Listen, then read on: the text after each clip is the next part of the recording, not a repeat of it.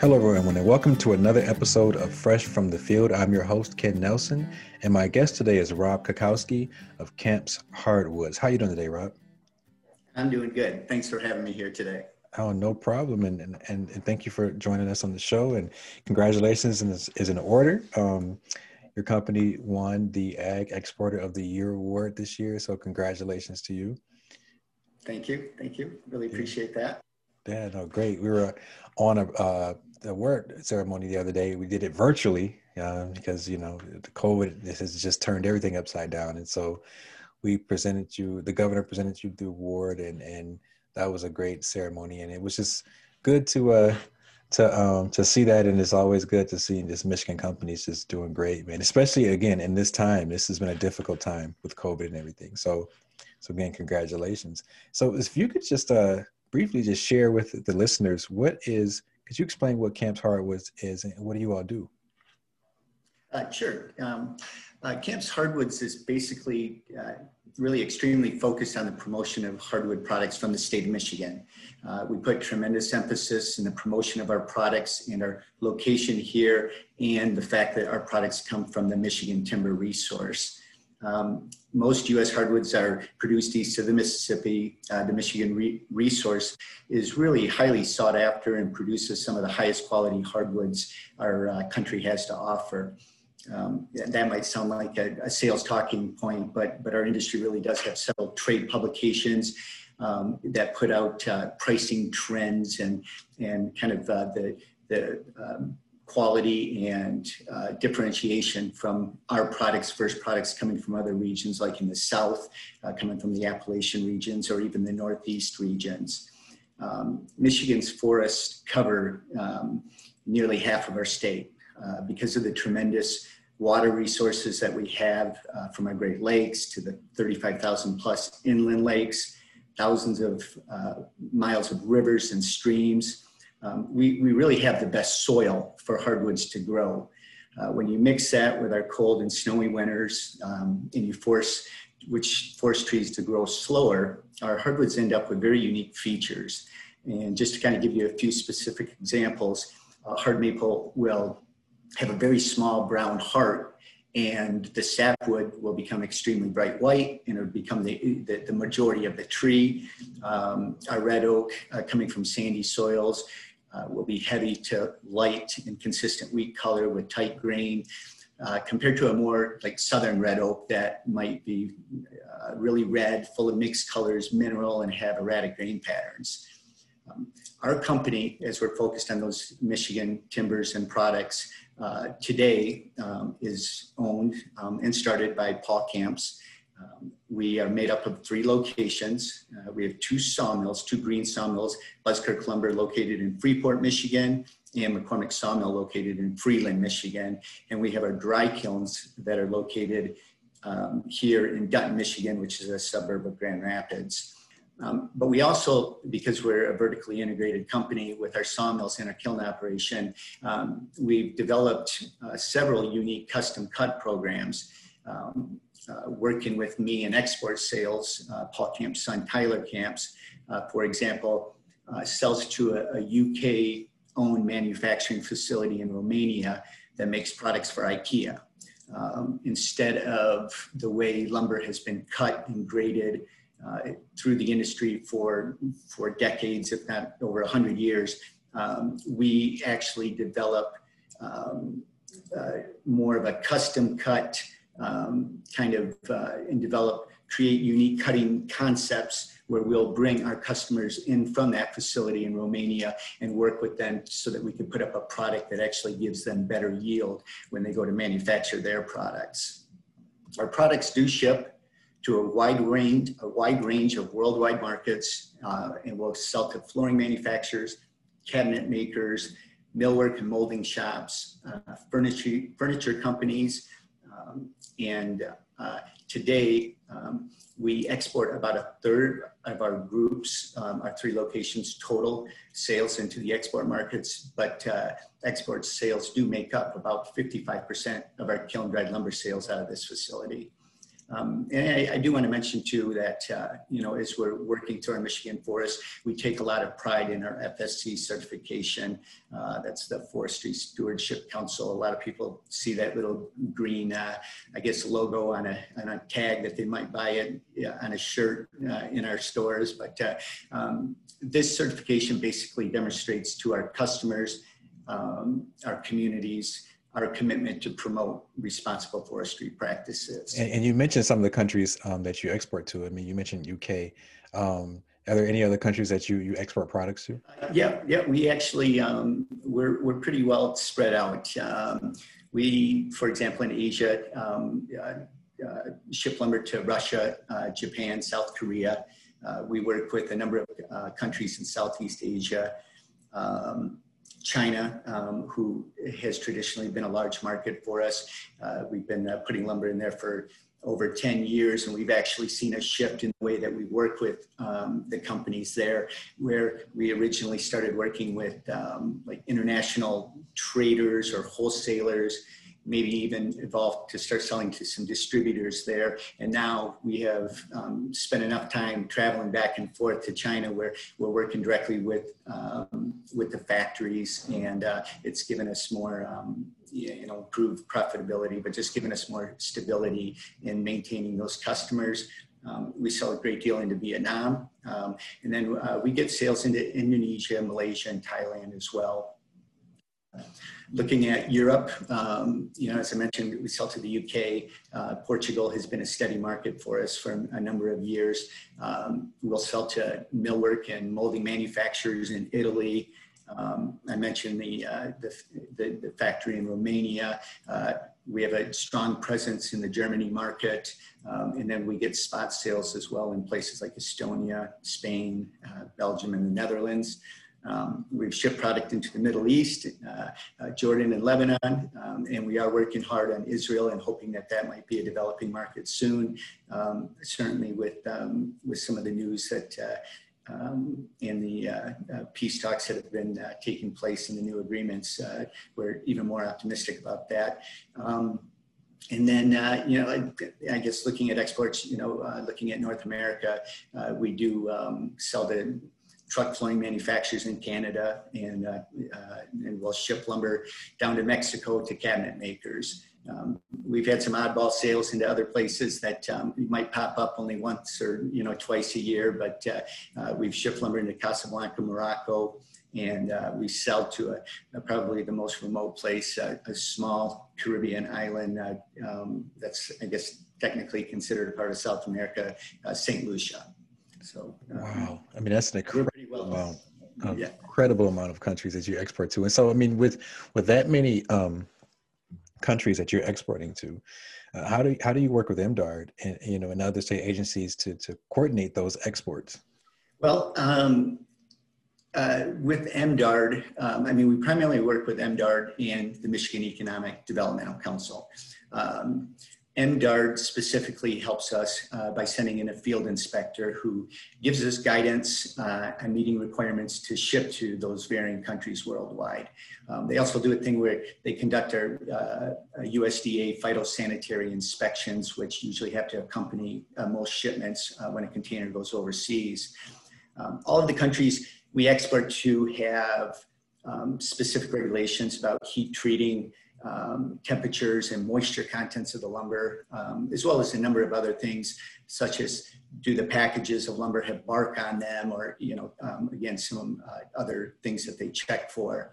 Um, there are uh, different uh, invasive bug species that have wiped out entire forests, uh, such as the emerald ash borer and the thousand cankers uh, disease found in walnut. And that is why these regulations are put into place. Um, some of these rules change weekly, so our field inspector keeps us informed and he works and communicates us with us daily to make sure loads of lumber aren't rejected at destination ports. Um, and Doug will audit us as well to ensure that we are doing the processes of drying and heat treating uh, lumber per, uh, correctly if it's going to be exported. Um, and our uh, very specific uh, field inspector that we work with um, has been uh, coming to our facility now for the 10 years that we've been in business. And, and he's really um, puts a lot of effort into, you know, educating the staff and um, I think he's contributed a lot to our, our company growth and success um, for sure. Um, but then um, MDARD will also uh, allow us to, they, they, will have an international marketing consultant that, that works with us to, um, uh, you know, bring up new ways as the state develops new programs to educate us on those and let us know about, you know, ways the state of Michigan will support our businesses. Um, MEDC also provides us with an international uh, trade development uh, representative.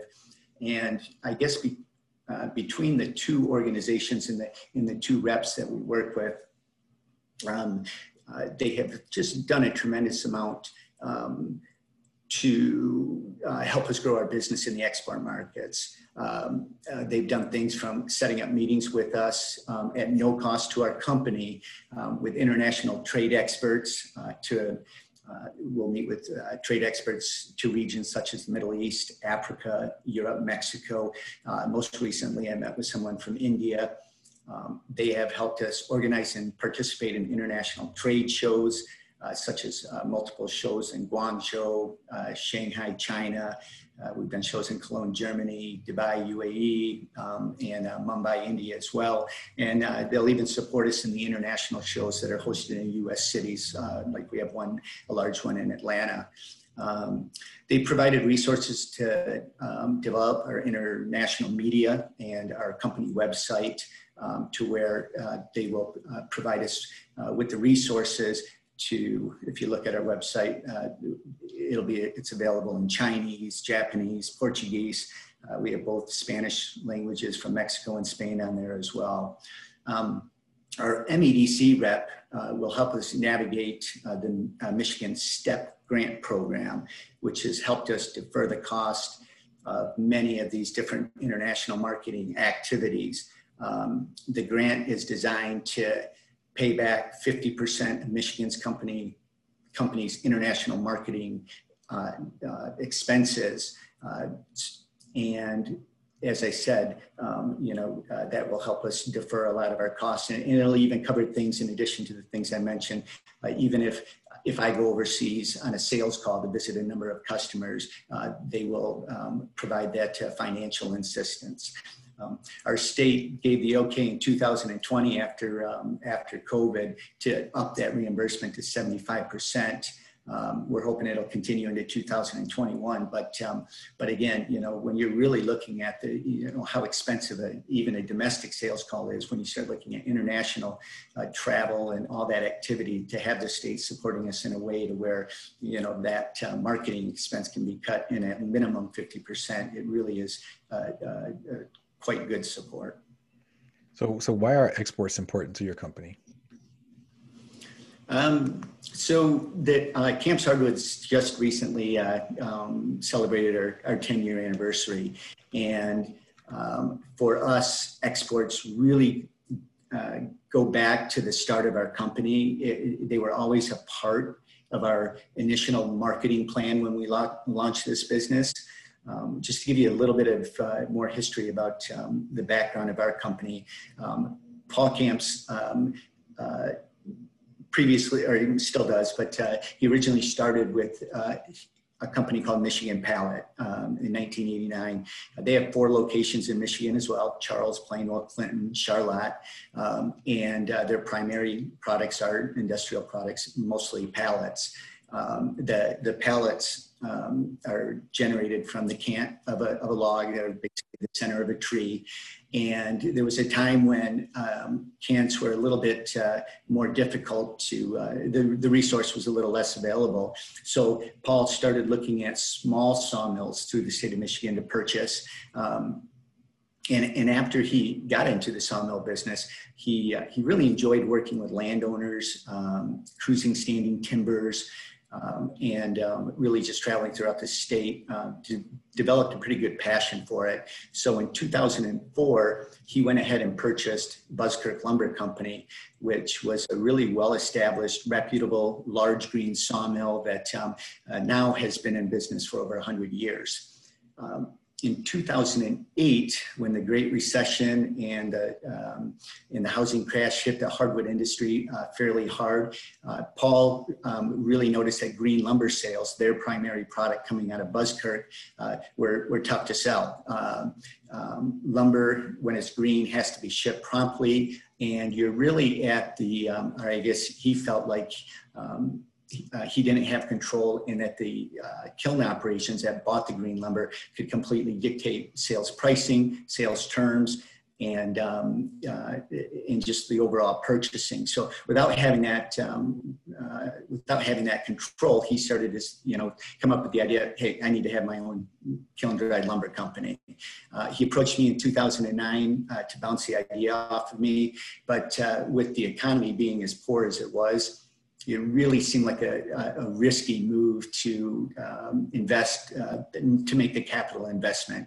Uh, uh, drying equipment and other lumber handling equipment can be, you know, quite expensive. So we kind of um, um, put the idea aside, but then uh, in uh, April of uh, 2010, a small kiln operation company had gone out of business and um, and they were going to mothball the facility. Paul approached me again, asked me to kind of go through the facility, um, see if I couldn't draft a marketing plan um, to, to launch his company. And, and, um, and uh, so I met with them and, and we did that.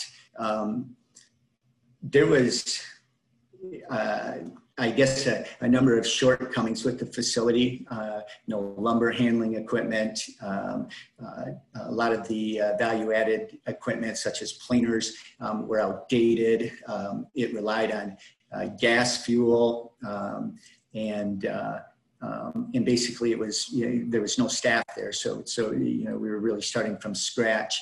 Um, we kind of compared that to uh, what other Michigan domestic companies were doing. And there are a lot of very good uh, Michigan sawmills um, and kiln operations throughout the state, but a lot of them focused on uh, products and uh, that would sell into the domestic markets. So um, what we did was um, we kind of just took the, the shortcomings of the facility, I guess, I guess in summary, it's kind of a good way of saying it. Um, we, we took the shortcomings of the facility into consideration um, and um, said, hey, we can uh, uh, produce a product such as um, kiln dried, thick stock, rough lumber that sells um, uh, regularly into the export markets today.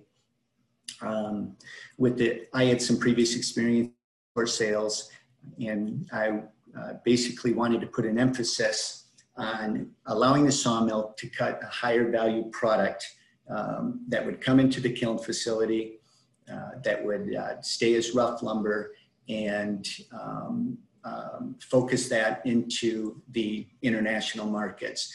Uh, we felt that no other Michigan company was doing it at the time, or at least making it their primary objective.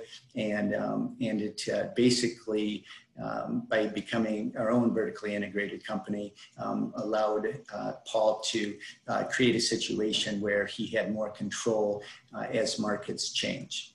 So. Wow, oh, that's a great story. You know, thank you for sharing that, that background on that. And I guess for uh, um, other companies that may be listening, people that are listening, um, this next question is is pretty much asking why why is it important for other companies to consider exporting? Um, why is that important? Well, I mean, um, you know, the, I think that the, the, the, biggest factor would be um, making sure that they have good diversity in sales in their various markets. Um, uh, everyone's aware of the old saying about not putting all your eggs in one basket. Um, you know, I kind of mentioned how our kiln operation company was just formed uh, because of the poor domestic markets in the 2008 recession. Uh, so at that time, if, if um, uh, having international markets were available, um, that might have helped buffered some of that. But uh, you know, um, I also mentioned you know, how we were spread out quite a bit throughout you know various countries because I, as I, I wouldn't classify it as like you've got good export sales, you've got good domestic sales, a little bit of both. I think within the export markets, it's important to really diversify as well. Um, China uh, has become a massive market to our industry. Uh, in the year 2018, uh, China was actually buying one third of all U.S. hardwoods and logs that were being produced from our country. And um, and that was because they started getting English um, speaking buyers on board. They started bridging the gap uh, between not just the, the large producing um, uh, lumber businesses in, in, the US, but, but even smaller mills uh, throughout the uh, country.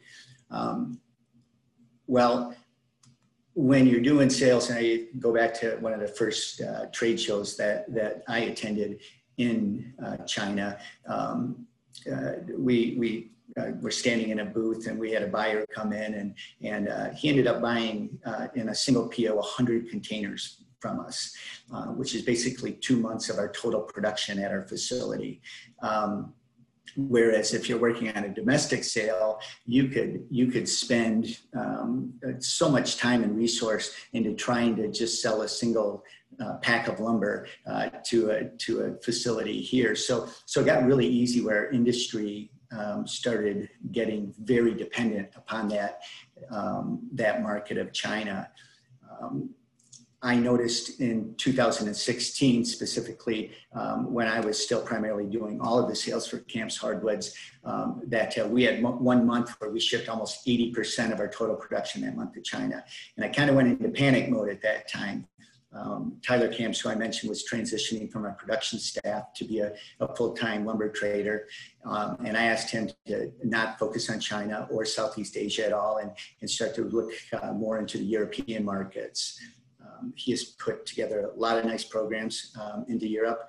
Um, and I also wanted to diversify um, uh, getting out of China and looking at uh, countries like Vietnam and Japan.